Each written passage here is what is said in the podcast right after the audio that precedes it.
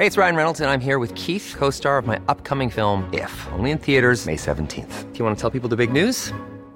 All right, I'll do it. Sign up now and you'll get unlimited for $15 a month in six months of Paramount Plus Essential Plan on us. Mintmobile.com slash switch. Upfront payment of $45 equivalent to $15 per month. Unlimited over 40 gigabytes per month. Face lower speeds. Videos at 480p. Active Mint customers by 531.24 get six months of Paramount Plus Essential Plan. Auto renews after six months. Offer ends May 31st, 2024. Separate Paramount Plus registration required. Terms and conditions apply if rated PG. I'm Sandra, and I'm just the professional your small business was looking for. But you didn't hire me because you didn't use LinkedIn jobs. LinkedIn has professionals you can't find anywhere else, including those who aren't actively looking for a new job but might be open to the perfect role, like me.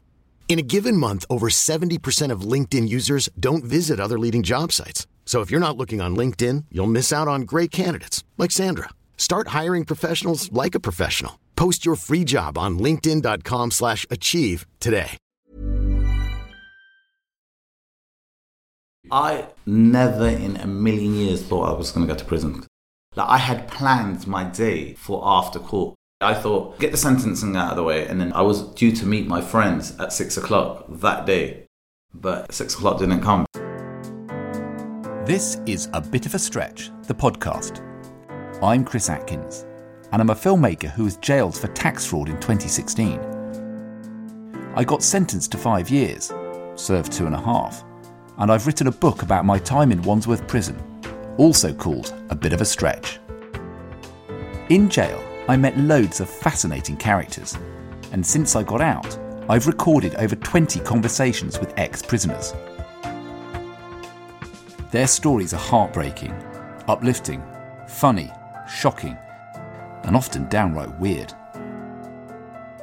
The names have been changed, but their voices are real. They'll take us headfirst into the worst prison crisis in history and reveal a broken system that is failing victims and the wider public. Each episode is centered around a different theme.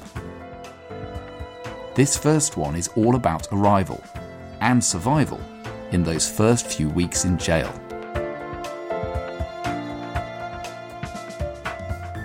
I got found guilty at 11 o'clock, and the judge is coming.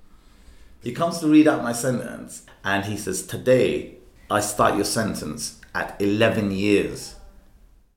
This is Farook. He was convicted of Section 18 GBH. It was a fight in a street, and he's always maintained that he didn't do it. And my legs and my knees and my body just goes. Because I just think to myself, wow, 11 years for one punch. My head started going. I started getting really anxious. You want to bang on the glass, but you're thinking, it's been bad so far. So if I start banging on the glass, will that make things worse? So where did he get to at the end? He said, Today you leave this courtroom. It was seven years.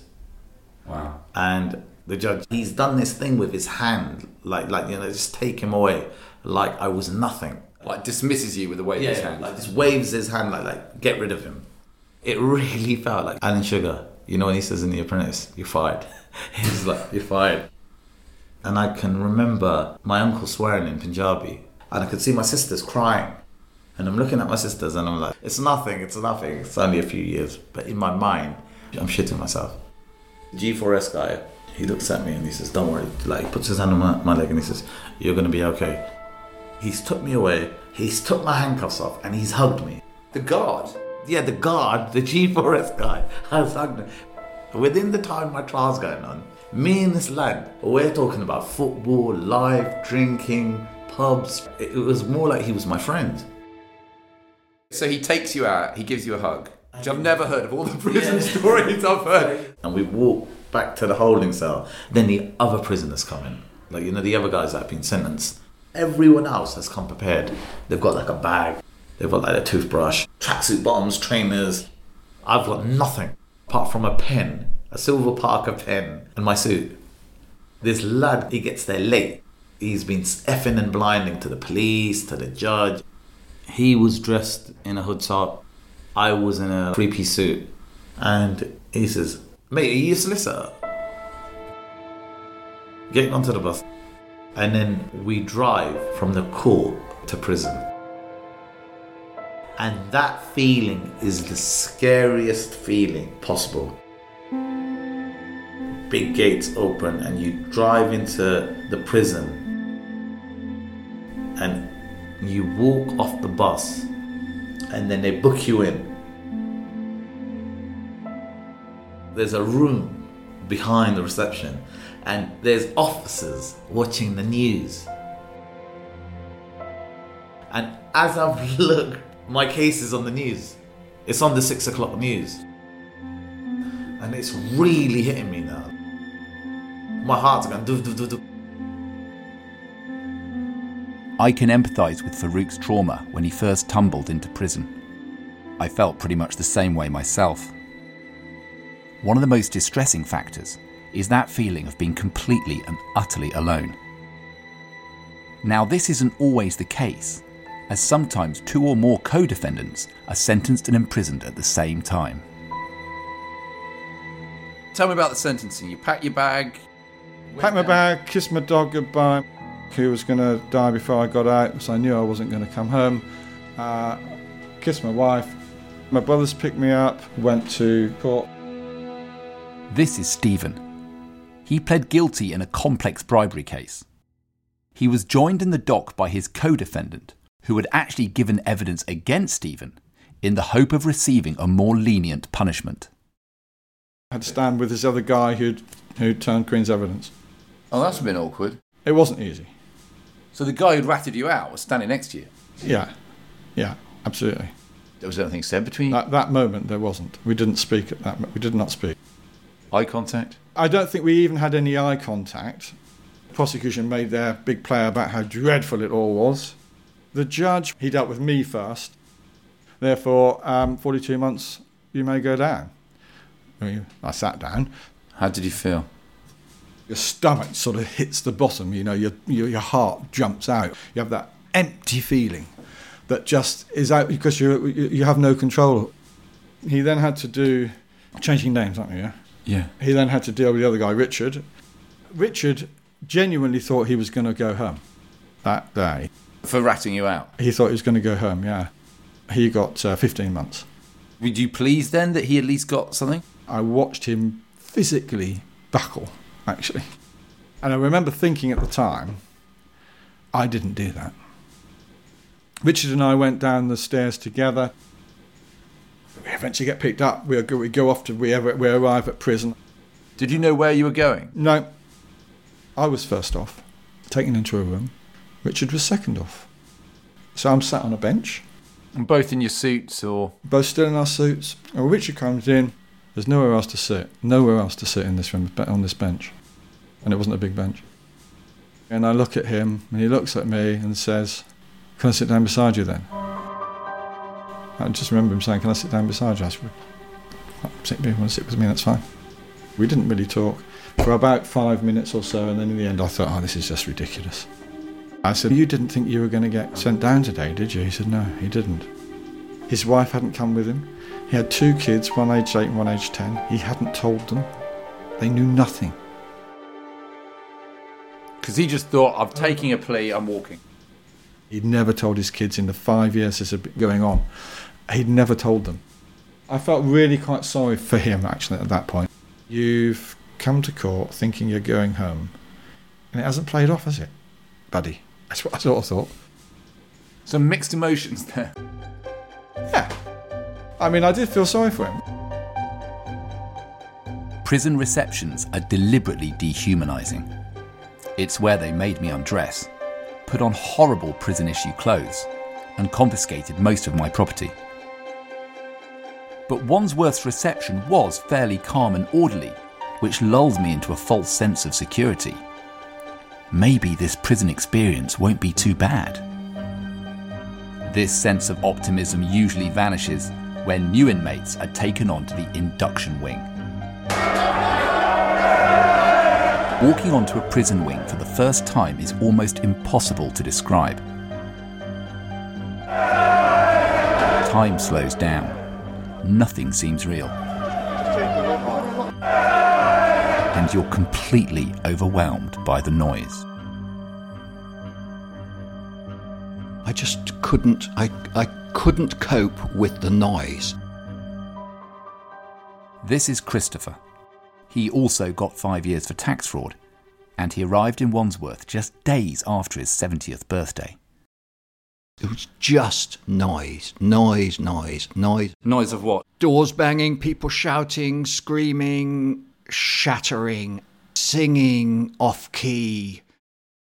People are coming up to see me, and I'm thinking, are they here to be my friend or are they here to rob me? Farook again. And this Afghanistani boy comes and he says to me, You need to be a part of something. In the prison system, the brothers do hold a lot of weight and they will look out for you because if you're not a part of something, you will struggle. And he's got a prayer mat and he says, I'm going home in about three days. You can have this. Bear in mind, I've never prayed. I've still got that prayer mat. And that's the one thing I kept for three and a half years. And I've got to the wing. I see the traveller lads. One of them shouts out, Wilf, your new padmate's here. And the door opens. And out comes this stocky northern guy. And he said, Oh, so you must be the new lad. Okay, let's see how long you last. And when that door shuts, I don't care who it is, your heart goes. It just got real. I was broken. You know, like tears, emotions, the weakness, the fear, anxiety. Everyone sheds tears. Anyone that says they don't cry and they don't get upset, they don't show no emotions, they're lying. Yeah, that's pretty much how I felt on my first night in prison. I was still reeling from the trauma of the trial and was completely incapable of dealing with this new, crazy environment. I was really lucky, as my first cellmate in Wandsworth was a good guy who looked after me and showed me the ropes. But a lot of new arrivals aren't so fortunate and often have to deal with difficult and dangerous cellmates.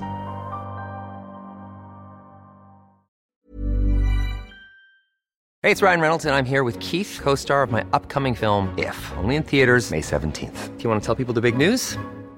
All right, I'll do it. Sign up now and you'll get unlimited for $15 a month in six months of Paramount Plus Essential Plan on us. Mintmobile.com slash switch. Upfront payment of $45 equivalent to $15 per month. Unlimited over 40 gigabytes per month. Face lower speeds. Videos at 480p. Active Mint customers by 531.24 get six months of Paramount Plus Essential Plan. Auto renews after six months. Offer ends May 31st, 2024. Separate Paramount Plus registration required. Terms and conditions apply if rated PG. Millions of people have lost weight with personalized plans from Noom, like Evan, who can't stand salads and still lost 50 pounds. Salads, generally, for most people, are the easy button, right? For me, that wasn't an option. I never really was a salad guy. That's just not who I am. But Noom worked for me. Get your personalized plan today at Noom.com. Real Noom user compensated to provide their story. In four weeks, the typical Noom user can expect to lose one to two pounds per week. Individual results may vary. I'm Sandra, and I'm just the professional your small business was looking for. But you didn't hire me because you didn't use LinkedIn jobs. LinkedIn has professionals you can't find anywhere else, including those who aren't actively looking for a new job but might be open to the perfect role, like me. In a given month, over 70% of LinkedIn users don't visit other leading job sites. So if you're not looking on LinkedIn, you'll miss out on great candidates like Sandra. Start hiring professionals like a professional. Post your free job on linkedin.com/achieve slash achieve today. I went away to school. I, I boarded at school. So I worked out that this wasn't so different, actually. This is Stephen again. Day two or three, I got moved into a cell with a scary guy, but I we made friends. I made friends with him, not friends that you go and drink in the pub with, but we shared a room. You got on. And I, and I just made sure I got on with him. I thought one evening he was going to kill me because Why? It was the Six Nations rugby. I always watched the Six Nations.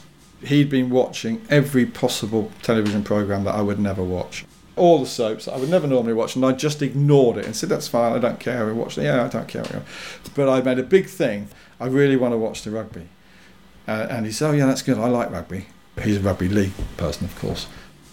We watched the rugby, and he spent the first two or three games saying, ah, "That's rubbish. That's a knock on. That's rubbish. That's a knock on. That's not like rugby." Really. I think, for fuck's sake, guys, I just want to watch the rugby. Shut up, yeah. And, and we shouted and screamed at each other a bit. I called him all kinds of stuff. Thought he was going to beat the hell out of me. Jesus. But I said, no, no, no, I'm sorry, I've done everything your way. She said, well, that face, I'm going to ask for a fucking move. I'm moving, I'm moving. Rang the bell, banging on the door. I'm going to need to be out of here. I don't want to be with this cunt. I don't want to be in this room with this cunt. However, nobody came. I watched the rugby, and by the end of two or three hours, he's going, I shouldn't have done that, should I?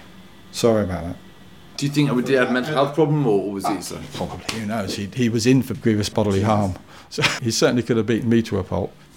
My limited experience of being at school was if you just always say, oh, okay, then, then they'll, they'll just take you for everything you've got and you will end up bullied. I mean, it was a silly thing to fall out over. Yeah, yeah. Do you know what? That's enough. Compared to some, Stephen actually got off quite lightly. When I arrived at Ford, which is the open prison I went to after Wandsworth, I was padded up with a psychotic born again Christian. He was doing 11 years for stabbing another inmate in the neck with a plastic knife. He hated me using long words, would brew filter coffee through a sock, and would wake me up playing Christian rap songs at 6 in the morning. I didn't expect to go to prison and was somewhat in a daze. This is Christopher again, and he really drew the short straw when it came to first cellmates. and then taken, after a tepid meal, into a room that had no windows. It was early January, it was freezing cold, and then the door opened, and in came a man, and it transpired he'd been in prison 28 times. Everything he did was slightly crazy. Incantations to various gods. He wouldn't sleep on the on the bunk because he believed I was poisoning him by putting uranium in his pillow and in his mattress. He turned the television on full volume, turned the lights on in the middle of the night, turned them off whenever I wanted to read. He poked me in the in the glasses and in the chest.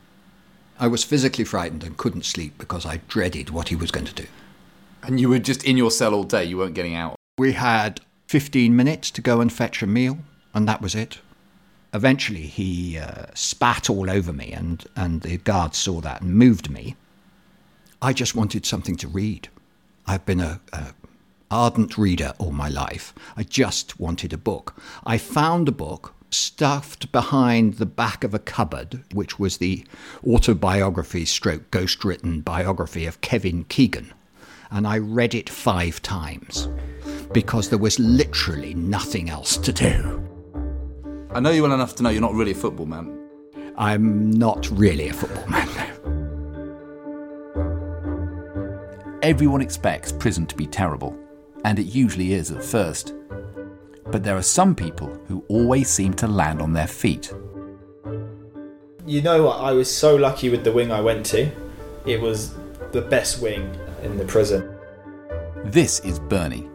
He's in his mid 20s and got five years for credit card fraud. Most of them were lifers. There was no fights at all, really. So that's interesting. So that it, it was best to be on a wing with the people who had done the worst crime. I guess so. Their parole and all that kind of stuff depends on their behaviour throughout their whole sentence. You always find that the, the guys that are the lifers, they're a lot more calmer than uh, the guys who are in for a short amount of time. I guess if you're a lifer and you know you're not coming out for a 10, 20 years. 10, 20 years, then you're not talking about Bill from the pub. He said this and you owe him. Yeah, yeah, You're yeah. not getting involved in all that kind of stuff. Did you do the newspaper thing? You see what newspapers people are ordering, and then you, oh, he must be alright. He must be alright because he reads the same kind of paper I do. I remember there was one guy. He was uh, a couple of doors down, and he was very, very quiet. And uh, I saw a, a copy of the FT going under his door. What the Financial Times? Yeah, and I and, and immediately I thought, oh, he must be alright. I'll go and introduce myself, and um, yeah, we got talking, and yeah, got on got on really well. Talked about business and share prices and all the rest of it. Share prices. Yeah, yeah, yeah. The whole wing were friends. There'd be a, a few guys who would do cook ups and stuff, and they'd do a banoffee pie. Really? And they'd do it for literally half the wing. Once you're in, you just chuck in what you can biscuits and condensed milk. You just do your part and buy a chocolate and add it in. So you made friends quite quickly? Yeah. Bernie's experience is the exception rather than the rule. Most of us spend those first few days in a spiral of anxiety and shock, which is made far worse by being completely cut off from the outside world. Back to Farook.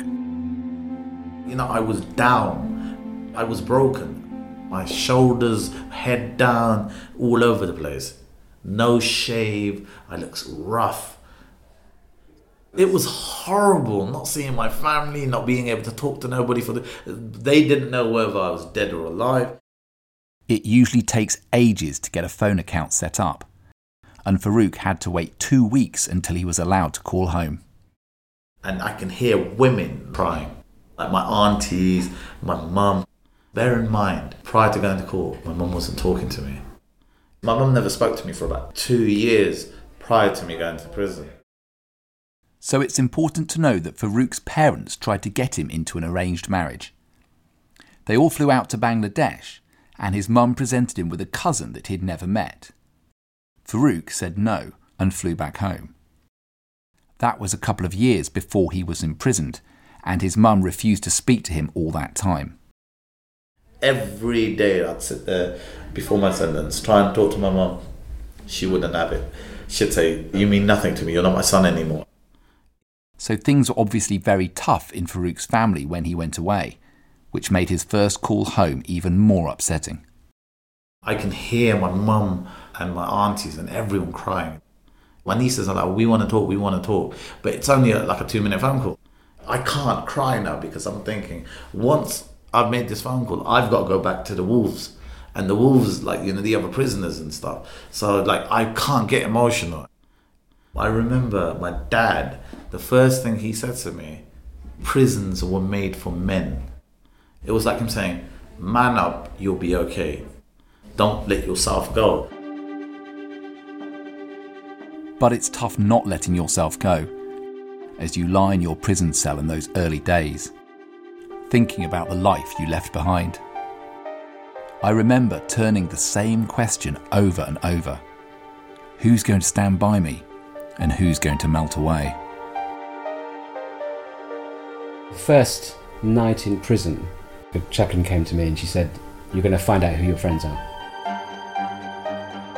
This is Simon. He pled guilty to selling fake shares and got six years.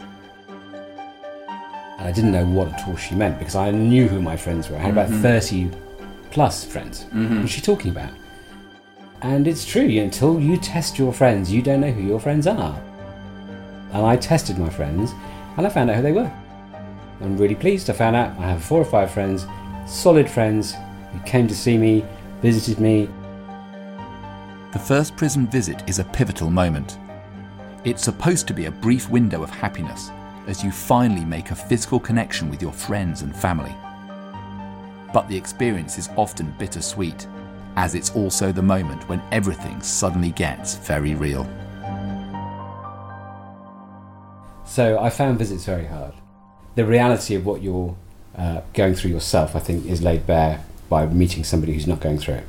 So I would have friends that would come and see me, and uh, the look on their faces when they realise where you are. You so you become semi-accustomed to your environment, and they come in from your old world into your new world, and you can see they're visibly disturbed and shocked at the whole thing, and they're putting on a brave face, and you can see they're putting on a brave face.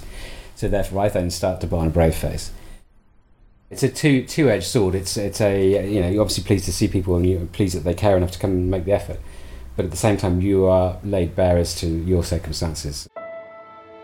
You can see it on their faces that you know they're, they're horrified at what you're going through.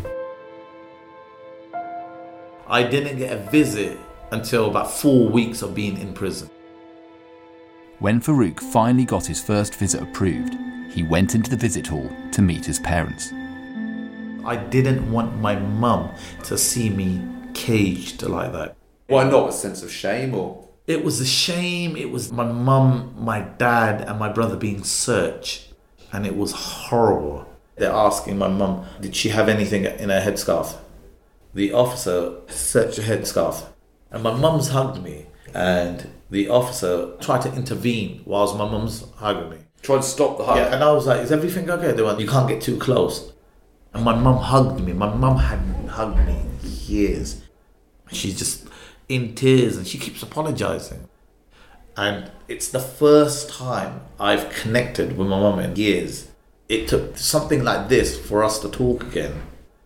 All I kept thinking is, my mum's forgiven me. And the sentence didn't mean nothing then. The prison sentence meant nothing to me. As soon as my mum started talking to me, my spirit just lifted. I remember leaving that visit so like happy and full of energy. And I remember saying I need to get a haircut and shave. Once my mum was with me, I was invincible. Nothing can beat me. That was probably the biggest step to get me throughout my prison sentence. A lot of prisoners would agree with Farook that the only thing that keeps you going is the love and support from family on the outside. In a later episode, I'm going to talk to family members about their experiences dealing with their loved one being inside. When I was in Wandsworth, I used to get dozens of letters a week from people showing their love and support. These letters were always peppered with questions. What was the food like? What did we wear? What about the showers? What do you do in the day? Are the officers nice? Well, that's what we're going to talk about in the next episode The Daily Grind. Every cockroach I see, I'm going to put a plastic cup over it. So your three choices: eat, shower, talk to family. You can't do them all, no. As you shower with your boxer shorts on. Everyone showers in their pants. Now, what's that about? I mean, they would pack it, but then maybe stand on the biscuits or. So they break the pedo's biscuits. So I grabbed his leg straight away, went on the ground. I broke his arm on the landing in front of the screws. This has been A Bit of a Stretch, the podcast. It was written and produced by me, Chris Atkins. It was also produced by Victoria Hollingsworth. The music is by Vincent Watts. Since this podcast was recorded, some of these contributors have gone back inside, some of them several times. So I've written another book to find out why so many ex prisoners reoffend again and again. It follows a colourful cast of criminals who just can't go straight, some of whom you'll recognise from this podcast. The book is called Time After Time, and it's available now.